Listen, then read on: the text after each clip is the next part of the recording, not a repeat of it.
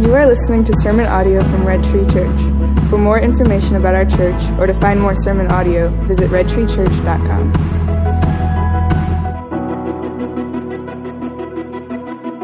is I try to remove all the mental distractions as well. I try to make sure everything's caught up so that my to-do list is done. So, I'm, so I can start with a clean slate. You know that um, the bills are paid and that the dishwasher's empty and the dogs are walked and all that stuff. Um, which sounds like a good idea up front, but I realized that with all this stuff going on with my mom this month and all the things that could get in the way, what I'm actually doing is I'm not giving God enough power to overcome my distractions and work through that. Um, I let my desire for these minor earthly things distract me. And so um, we can trust God much more than we think we can. And uh, I found that out today as He put this all together for me. Um, the other hard part is there's a pride component. And so this is a little bit of a confession as well. Recently, someone quoted back to me something that I used in one of my previous sermons. And I got all excited, right? I mean, God used me to speak into this guy's life and, and uh, praise God, give him all the glory, right? All that's quietly in my head. But then the next thing the guy said was real wake up call. He said, Do you remember that? Do you remember when Jeff said that? It was so good. and I realized that I was actually more excited about what I thought I had done in my flesh in this guy's life instead of being super excited about what God might be doing in his life, despite who got the credit and, and who said it. We always preach in this church that it isn't about the guy up here, um, that it's about God. But there I was, wanting it to be about me, um, taking Jesus out of my question, out of, out of my equation. And so, why wasn't I still just as happy that God was doing a work, or more so, that God was doing a work in this guy, then, then he remembered the correct person of who it came from. It's, uh, it's a pride thing. All right, um, so here's a little story I heard, and this is going to kind of help us uh, put some things together later in the sermon. It's a, uh, a story about a guy named Charles Blondin. Uh, in September of 1860, uh, he made his claim to fame. He was a fantastic uh, tightrope walker. He, he would walk on the high wires. And in 1860, everybody came to know him because he was the first one to walk across the wire that was stretched across Niagara Falls. It was 1,100 feet, that's over a quarter of a mile.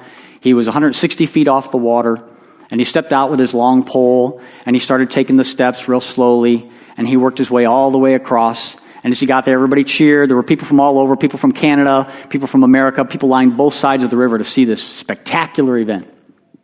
So he gets to the other end and he puts down his pole and then he walks back on the wire backwards and makes it all the way across without his pole and backwards.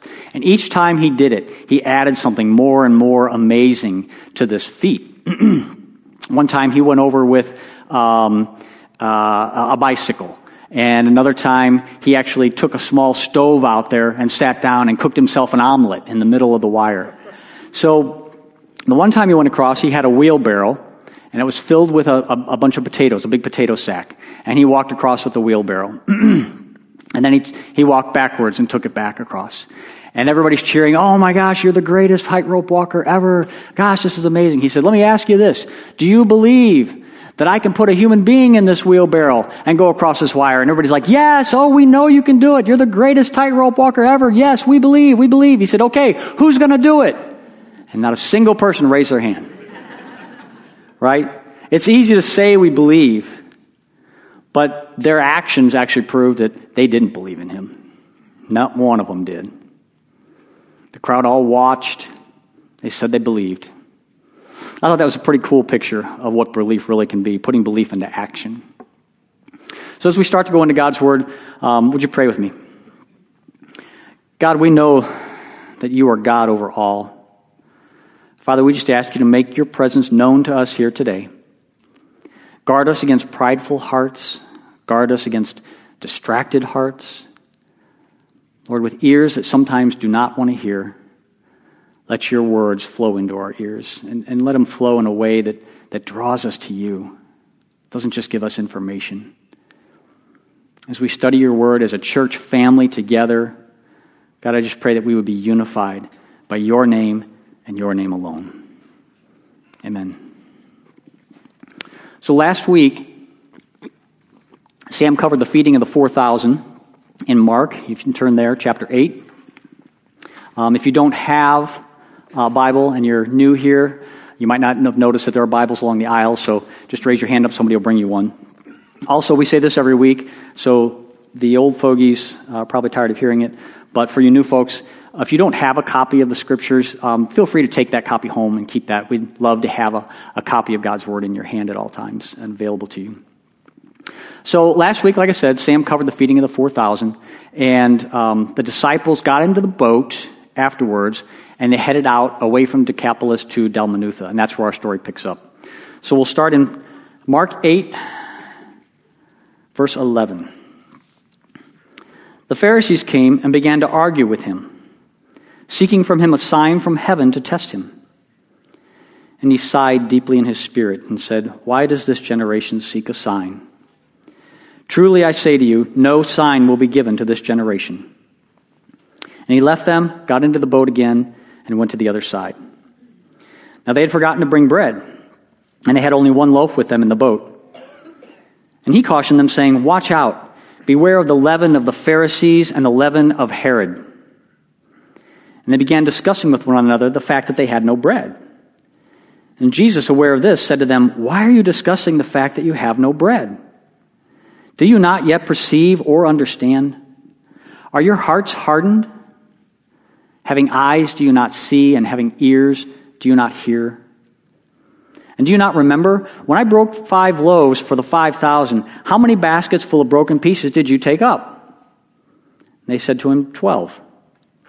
And the seven for four thousand, how many baskets full of broken pieces did you take up? And they said to him, Seven. And he said to them, Do you not yet understand? And they came to Bethsaida, and some people brought to him a blind man and begged him to touch him. And he took the blind man by the hand and led him out of the village. And when he had spit on his eyes and laid his hands on him, he asked him, Do you see anything?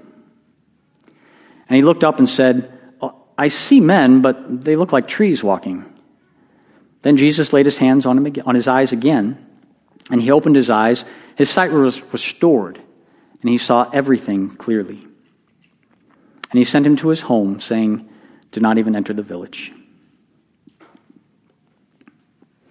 So we've got quite a few cities here where they traveled, quite a few different things that happen. Um, we have three main scenes, and uh, as they're traveling around, um, we have a map we can put up to help you kind of keep track of what's going on, because some of the geography and the way it's laid out is important. Um, But uh, like Sam said last week, they were in Decapolis. You can see that in the bottom right or the southeast corner. Um, the uh, Sea of Galilee, it's about the size of Carlyle Lake in Illinois if you've ever been there. It's just different shaped. So it's shaped kind of like the, the, uh, uh the country of Africa. It's the bigger of the two lakes on that map.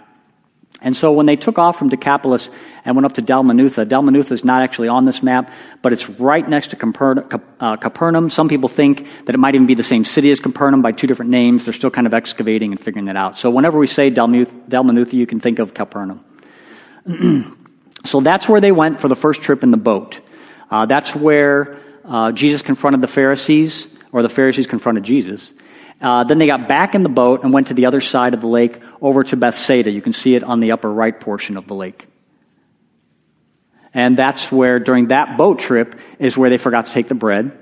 And then in Bethsaida, once they arrived there, Bethsaida is actually just a little bit off the shore. It's a little bit of a hike. It's not right on the shore. When they got to, they, they, they uh, uh, landed in, in the lake in Bethsaida. Then they went, took the little trip up, and that's where uh, the healing of a blind man took place. So that's kind of an overview um, of what we're going to do and what we're going to look at. That distance of the lake from the very top to the very bottom is about 10 miles. So that gives you kind of a little bit of a perspective.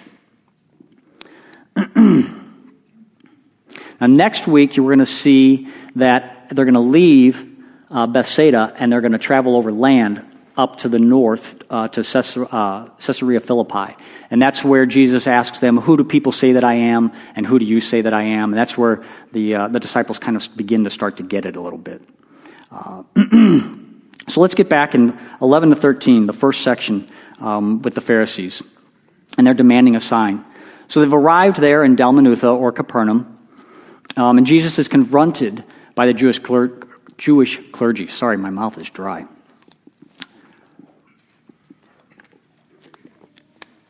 So this was either Jewish territory or it was pretty near Jewish territory. If you look at it, the left side of the map is mostly Jewish territories, and the right side, or the east side, is mostly uh, Gentile territories. So here, here in uh, Capernaum or Dalmanutha, uh, the, uh, it's, it's, uh, it's pretty much a Jewish territory. now, among the Jewish people, these Pharisees and these uh, Sadducees and the Herodians, they were all there actually. Um, Mark just mentions two of them, but they're all there. And these are their leaders. And they're asking for a sign. And that doesn't sound all that unrealistic when you first look at it, right? I mean, if you're going to follow a leader, you kind of vet them, right? You see if they've got their stuff together, if it's somebody you really want to follow. But that's not what's going on. What's really going on here, we studied back in Mark 3, is that they were beginning to plot, the Sadducees, the Pharisees, and the Herodians, who didn't get along normally, were together getting along so that they could plot to destroy Jesus. In another gospel, it says that they actually demanded a sign. So this wasn't a vetting, this was an attack. Now, the Jews, like I say, they were the, the, the, the, Pharisees and Sadducees were their leaders. The Jews, to these guys, they were like it, right? They were, they were the bomb. They had all of it together. They had tremendous clout. They were powerful. They even had influence over some of the Roman dictator type of leaders that were, um, that were oppressing the Jews. So they had a lot of clout. and Jesus went there intentionally. These leaders were thinking if they can discredit Jesus, they'll turn people away from him. And without their leaders, where are those Jews going to turn? Back to the Pharisees and Sadducees. So they're trying to struggle to keep their power, their control, and their status. They're actually calling the shots here. They're demanding things of Jesus. Falsely, they're making it sound like, look, if you do what we, what we tell you to do and you prove yourself to us, then we'll give you the belief you want. They're the ones setting the conditions, they're setting the parameters, and they're directing Jesus on what he's to do. So they don't ask for a sign, they command it. Give us a sign. And this time, not a sign from Jesus, but a sign from heaven. So they're wanting something more dramatic than the things he'd done before, where he'd laid hands on people or he healed people. They wanted something that was a sign from heaven. Some of the uh, some of the commentaries said that people believed that uh, the Pharisees wanted a cosmic sign, something that nobody could dispute. Um, other folks thought that they were looking for a sign from Jesus that he, he was going to be their uh, military leader, that they were going to conquer Rome by military defeat. It's the kind of freedom is what they were looking for, is a kind of freedom that didn't need a savior. Any great military leader could lead a war and win it. Again, what this would do is take Jesus out of the equation and turn everyone back to themselves. Now, that kind of leadership, if you want to call it leadership model, is exactly the opposite of what we're going to study in Mark 10, where we'll learn about uh, leading by serving. They just couldn't see it. The long promised Savior was standing right in front of them, but they were so distracted by their self righteous hearts that they can't see it. I mean, they taught about it, they read about it, they knew about it, they promised people it was coming, and here it is standing right in front of them, and they can't see it. We think we're not like the Pharisees, but we actually look for assurances all the time. They wanted the assurance that this was the guy, right? By showing a sign. We want assurances that there will always be a great outcome, that we'll always have strong leadership, or that there's a, a conclusive direction for our career, or that our deep well of material resources will never run dry. Or here's mine information and data. That's what gives me reassurance, when I can see the cold, hard facts. Or here's one. How many of you had a medical thing going on, and the first place you run is Google or WebMD? Family, all these assurances are devoid of a Savior. They're things that will give us temporary assurance. We might say, oh, yeah, maybe I do look for assurance things sometimes, like the Pharisees do, but at least I'm not like the Pharisees and I don't try to turn people away from the Savior and back to me. Really? Have you ever invited somebody to church or to GC and will excitedly say something like, Man, I invited this guy from my ball team into the gospel, and now he wants to accept Christ. Something to celebrate. Does it make you twitch inside to take yourself out of that story? And say it this way Oh, yeah, uh, somebody invited this guy into the gospel, and now he wants to accept Christ. You see, the evil one can very cleverly and very subtly derail the focus to be on who did the inviting instead of what God's doing in their hearts. Or who, whose sermon was quoted instead of what God's doing in their hearts. Which part of that are we really on fire for? The who or the what? Now, even though these guys are trying to undermine Jesus, he's brokenhearted for them. He's heartbroken over it because of their hardened hearts and their lost souls. How do we know? Look at verse 12. And he sighed deeply in his spirit. Now, this wasn't a sigh of exasperation or a sigh of frustration or a rolling your eyes kind of sigh. The Greek word here is stenazo. And it means a groan or a deep longing or an expression of anguish. It shows that he has compassion for those that aren't just far from him, but that actually oppose him and are actually his enemies. And in this case, are plotting to destroy him. He tells them they're not getting a sign. When he calls them this generation, he's referring to them, you can see in other scriptures, as an evil, defiant generation who've had enough signs and are still defiant. In Matthew, he calls them an adulterous generation because they look to things other than God for their answers and for their sanctification. And on top of that, they try to draw people away from Jesus and back to themselves, like we said earlier. So Jesus talks about the fact that he's not going to give them a sign. And we think of signs, we think of the kind of signs that we've already read about the deaf mute, or the, the woman with the bleeding disorder, or the demons that were cast out, or the multiplying of the loaves and fishes. But what he's talking about here, when he says no sign will be given, he's referring to something more. He knows that an even bigger sign has already been given to them. And we can read about it in, in other Gospels, uh, where he told them about the sign of Jonah and how he was in the belly of the fish for three days, just as I will be in the tomb of the earth for three days. The difference is Jesus will rise and they will see this greatest sign. They'll see that he has power over death, power over destruction, power over darkness, over evil, and the power to give new life when he rises out of that tomb. And they're still not going to get it. They still will just outright deny it. Why? because they're so distracted. They're pretending to see the answers, they're pretending to have all of the answers, they're pretending to know everything because they want the Jews to follow them. So they're scrambling for their power, their status. It's their self righteous hearts that are cutting Jesus out of the equation, and it blinds them to what's right in front of them. So, what's the big deal about bread?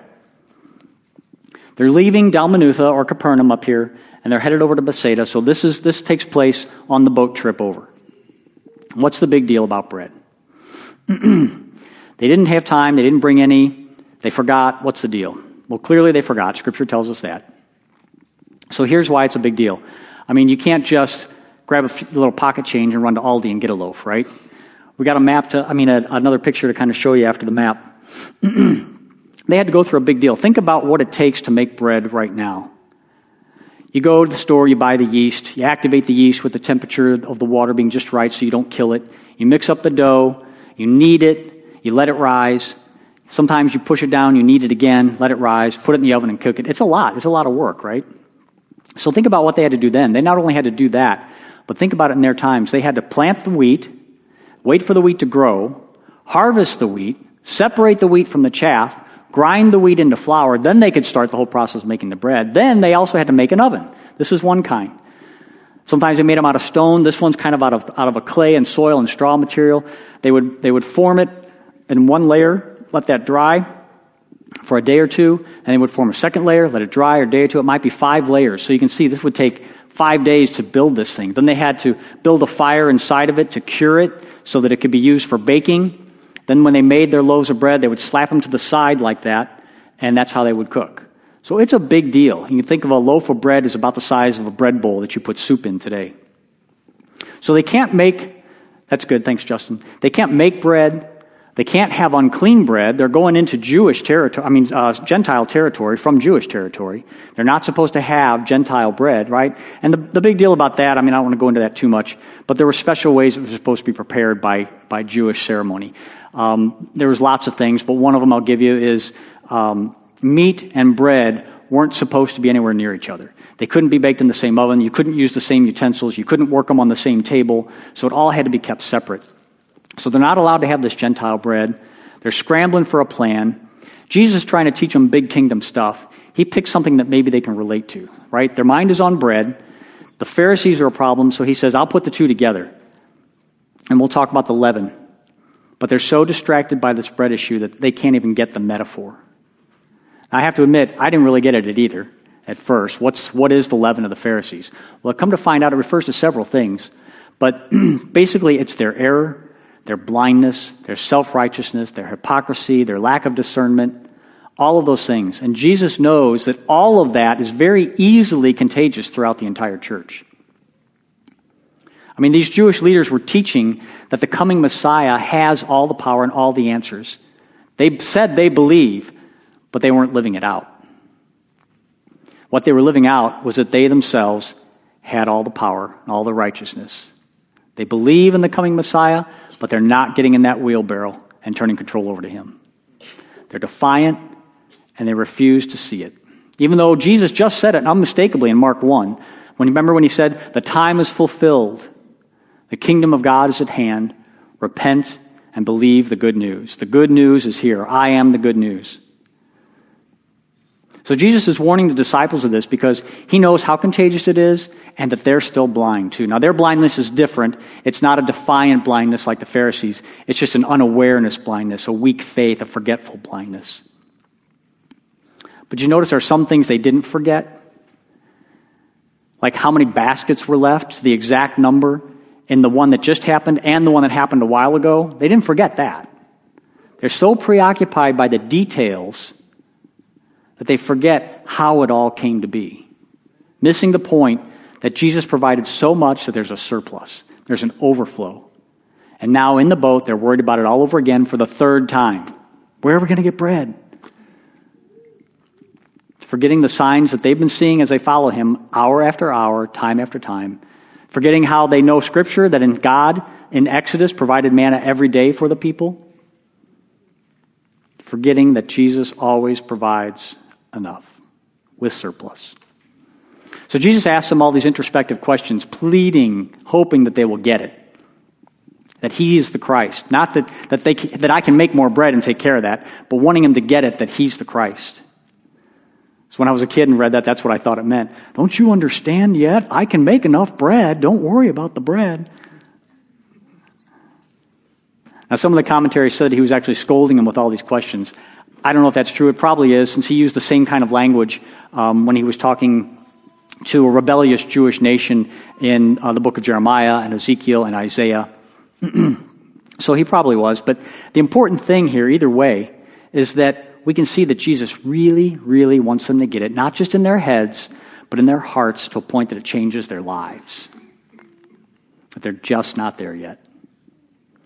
Because they're so distracted, not by pretending to have all the answers like the Pharisees, but by performing these tasks of counting baskets, devising a plan to get bread. They're distracted by that, so they have forgetful hearts. Again, cutting Jesus out of the equation, and they're actually blind to what's standing right in front of them. You look at that and you think, how is that possible? I mean, I'm not even a Bible scholar and I get it. Really? In our heads, maybe, but how much in our hearts? You ever spoken that Jesus is the better everything? And you still look to your own answers instead, like we said earlier? Wanting our name on the list of sermon credits? Or running to Google or Siri for the information to assure us on that blood test that the doctor's running before we sit down and pray to God? Or maybe it's this assurance pushing hard for laws or politicians to be changed so that our society has an easier path to continue being Christians. We don't want the oppression in this country that other countries have. So we're going to do it on a political level. We get worked up and we get passionate. We tell people of the atrocious story of how schools are outlawing Bibles in their schools. And those things are atrocious, and we should hope and pray that they go away and that our country changes. But here's the thing do we push just as hard and get ourselves just as worked up and just as heartbroken about people who miss the gospel? Like Sam said a couple of weeks ago, we're all evangelists for something. We can find answers to our worrisome questions, or we can outlaw things that are sin, but all that spiritual junk food just preoccupies us and can't affect kingdom matters. In fact, it's the other way around. Pouring into kingdom matters, God can use to necessarily affect all those other things. Me say that again. All that spiritual junk food cannot affect the kingdom matters. But pouring into kingdom matters, God can use that to necessarily change and affect all of those other things. Jesus is the better medical search engine. He's a better politician. He's a better Jonah. He's a better everything, deserving all the attention. Knowing that in our hearts, the joy of knowing where we're going to spend eternity, that bread of the gospel that Jesus provides is always enough. With plenty to spare. So, what is it we're evangelizing? The beauty of the kingdom or the blinding distractions? All right, the boat trip's over. They arrive on the shore, they get out, they take the short hike up to Bethsaida, the village. and the people bring him a blind man, and they beg him to touch him. So this miracle isn't listed in any of the other gospels. It's exclusive just to Mark. And he might be using this as another one of those Markan sandwiches that we've talked about, this being the center layer of the sandwich. Because we just read about the disciples not getting it at all. And next week we're going to learn about the disciples starting to get it, sort of a progressive sanctification. And so, right in the middle, he's got the story of this blind man who progressively gets to see. but notice what it doesn't say here. It doesn't say that the people asked Jesus to heal him or to make him see, they just begged him to touch him. It doesn't say whether they were believers in Jesus as their Savior or not. Um, some people just showed up because they wanted a magic show. They wanted entertainment for mir- miracles. Or there are others that showed up just out of selfish reasons because they wanted their problems fixed. That's the only time they needed Jesus, just to relieve them of some emotional or physical discomfort. But some of these people certainly have heard of Jesus' miracles, and uh, this group at least must have believed that Jesus' touch was very powerful. Excuse me. So, what does Jesus do? He doesn't point with a flash of a lightning bolt and a boom of thunder and fix this man's blindness. This is not one of those dramatic events. He makes it very personal and very tender. He takes the man by the hand and he leads. Can, can you picture that? The Christ, the King, taking someone just by the hand and leading him gently across the rough terrain out of the village. Why did he lead him out? I think two things. One, it gives us foreshadowing of the crucifixion, where Jesus is going to be outside of the city when he performs the greatest healing ever and second, um, Bethsaida was known for resisting Jesus. They were kind of like Tyre and Sidon that Sam talked about before. Um, they weren't just unaware, they were defiant. So this miracle, if it's performed in public, could actually be a distraction and could become more of a, a famous spectacle rather than um, Jesus being known as the Savior. So he didn't want that here. This wasn't to influence big numbers. but even though Bethsaida was an entire geographical village and it was considered lost, you can see Jesus still had great compassion on the people of the village. This man in particular, this is one example of it. He shows an even more personal tenderness when he lays hands on him for the healing. That wasn't always done in all of the miracles. but he uses, yes, his own very personal saliva to moisten the man's eyes and heal him. Now, I get it, you know, the grossness of spit but uh, picture it more like uh, a mother who licks her thumb and wipes the ketchup off the corner of your mouth when you're a kid. It doesn't. It, it, it turns out it's not so. Okay, it's still a little gross, but it's not so gross because of the caring, loving touch and the connection between mother and child. Jesus wants this to be a very, very personable and personal and tender experience. Now, a question frequently comes up why did Jesus heal in two phases? Why didn't he just do it at once like he did before? What's the purpose of that? Well, there's a lot said about that, but I don't want to spend too much time here. Basically, he's showing us the idea of progressive sanctification again. How he will continue to pursue us and how he'll bring followers along in faith along with him. He'll show us just the right amount of sin. He'll reveal to us just the right amount of grace, just the right amount of understanding, all at the appropriate time all in the appropriate amounts. Despite any kind of incomplete response we might have, his timing is perfect. And then you see this man isn't distracted. I mean, he just regained his sight. How ramped up would you be if you were seeing nothing and now you saw stuff, even if it was a little bit blurry? He's not distracted by that. He's not running out. He was so humble to admit to Jesus, I, I don't really see all that well. He wasn't afraid to admit it and humbly wait for Jesus to do more. Even in our imperfect faith, with all our doubts and all our questions, He continues to pursue us tenderly, lovingly, longing with that stenazo type of anguish to progressively sanctify us. In 1 Corinthians 13:12 it even says, "For now I see dimly, but then I will see all things clearly."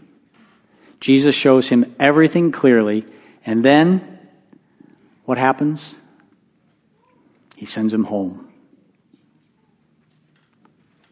It's important to realize here that we know for certain he had compassion and love on folks that were from lousy parts of town and that are just known for defying him. I love that. Sam said two weeks ago that Jesus doesn't hate or despise the people that we do. Jesus reached out to the people of Sidon, the people of Tyre, people of Bethsaida, where there was a history of defiance and sometimes even downright brutality. He even intentionally went to Dalmanutha, where he knew the Pharisees would be, and he knew they were plotting to kill him. How hard is that? See, for me, it's easy to have compassion on the people who are obviously hurting because they're victims of something. I'm not so ready to have compassion or love, much less anguish that hurts me deep inside for the folks who've cooked their own goose, or who resist me, or who despise me, or even worse, who hurt me. I spent time in a place where I was despised by a great many people simply because of who I was and what my education was. And it was made undeniably clear, both verbally and non-verbally, but because of my ugly, ugly pride and my fleshly resentment, I wasn't in anguish for their souls. And I'm embarrassed to admit to you that sometimes I'm exactly like Jeff has said in one of his sermons. Sometimes we're like, oh, they can go to hell. Thankfully, God's starting to change me, and he's, he's starting to give me a heart for people who despise me. But in my flesh, I tend to set myself up as judge, jury, and executioner because at some level, I think they deserve it. Now, sure, sometimes people resist the gospel and, and it's time to shake the, the dust from your sandals and move on like Jesus did with the Pharisees. But even then, do I do that while passionately and deeply desiring for God to somehow, some way, still save them? Or do I just do it flippantly? No big deal. Eh, God will save them if He wants them, not my problem. I think they deserve it. Excuse me? Newsflash to self I deserve it. I deserve that. Isn't that the justice we always ask for? Hey, I want justice. Well, the justice is I'm a sinner and I deserve to go to hell and spend eternity in damnation. I am so not like Jesus. And I so much need him as my Savior. All three settings these folks had Jesus right in front of them. We got the religious leaders plotting defiantly against him, distracted by their self righteous hearts. We got the disciples distracted by their need for bread, giving them forgetful hearts. Both groups cutting Jesus out of their equation. The Pharisees missing out on everything, the disciples missing out on much. And we have a man that brings nothing but blindness and a humble heart. and we see Jesus tenderly, lovingly, and completely healing him. And he's missing out on nothing. And he gets to go home.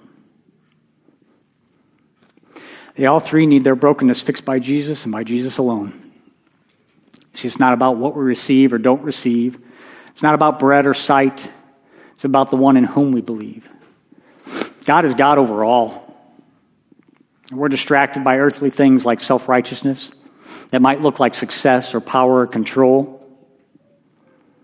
We get preoccupied by our need for daily routine, which might be grocery shopping or going to work or paying bills, walking the dog, our safety, our health. Or how about this one? Here's a little sidebar. How many of you spend an incredible amount of time protecting your kids from worldly disappointment and adversities at all costs? Is that your bread? God doesn't do that, does He? He allows trials in our lives because He knows that it drives us to dependence on Him. How about letting your kids experience a little trial, a little natural consequence, and teaching them that pressing hard into God is the way to walk through that instead of avoiding? Okay, end of the sidebar. So, all those things are, are things that we use to find our comfortable spots where we just want to be. Because they're the bread plan, they're the scrambling, so that our comfort and our routine and our lack of trials gives us happiness of worldly assurance. They also give us forgetful hearts. Forgetful of Jesus' power, forgetful of our own identity as the one that the king, for no other reason except his choice, handpicked us out of a crowd to save from damnation and we're forgetful of the unfathomable beauty of the kingdom and kingdom matters. Here's another Charles Spurgeon thing. He says that as believers that are called by grace and washed by the precious, precious blood of Jesus, that we have tasted a better drink than the muddy river of the world's pleasures. We've had fellowship with Christ. We've obtained the joy of seeing Jesus, and we're leaning our head on his chest. After that, how can the amusements the songs, the honors, or the laughter of this earth make us content. It's way, way too often that I focus on the creations instead of the Creator. So if your self righteous heart's keeping you from accepting the forgiveness that Jesus has to offer, just confess that. Confess that to God first and then share it with someone you trust. Ask them to walk through it with you in the hope that you might believe in Jesus' righteousness to save instead of your own. Or if you need various breads in your life that are distracting you and making you forget that He forgives your sins, no matter what. Oh, not my sins. Oh, they're too much. Yes, your sins. Just confess that. Confess that you think He's not big enough to do that. Confess it to God. And then share it with somebody again that you trust so that they can walk through it with you. Walking through it together as church family matters. Corporate worship as family matters. Communion with God through prayer, sometimes alone, sometimes together with others, matters. It also matters that we rejoice in answered prayer and celebrate together. Knowing Him better through Scripture matters. These are all the conduits that God can use to give us those blind, humble hearts that will come to Him and receive total and complete healing with nothing else added. Isn't this all just the gospel story of redemption? How we need God's unconditional, unbreakable, unending love and His pursuit of us who sin against Him. A love that fixes everything that our sin has broken between us and the Father. That we're helpless and we bring nothing at all to the table. Yet it's His tender love that takes away our blindness and shows us the way home. Rejoice in that. Rejoice that He makes a fuss over us. Zephaniah 5:13 says, "The Lord your God is in your midst, a mighty one who will save. He will rejoice over you with gladness." And he will quiet you by his love, and he will exalt over you with loud singing. It's not what we receive or what we don't receive, but the one in whom we believe. Jesus is the only one who can give us sight to see everything clearly. We can get in the wheelbarrow and we can go over the high wire, remembering that God is God over all. So while these guys get ready for our next song, if you need to just take some time and stay seated if you want to, if not, stand up, but take some time and, and look back and confess those things that are distracting you. Confess that they're causing you to not give God all the power. Spend some time alone with Him. And then share it with somebody so that you can walk through it together.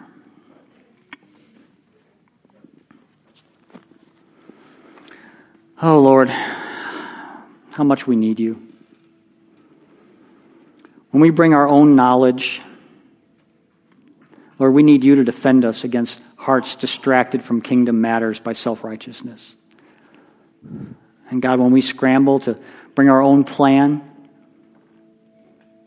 Lord, we need you to defend us against hearts that are distracted from kingdom matters by forgetfulness. And when we bring nothing, Jesus, we know you'll give us humble hearts, heal us with your righteousness, and send us home. Thank you, God, for being God over all. Amen. Thank you for listening to this sermon from Red Tree Church. Visit redtreechurch.com for more information.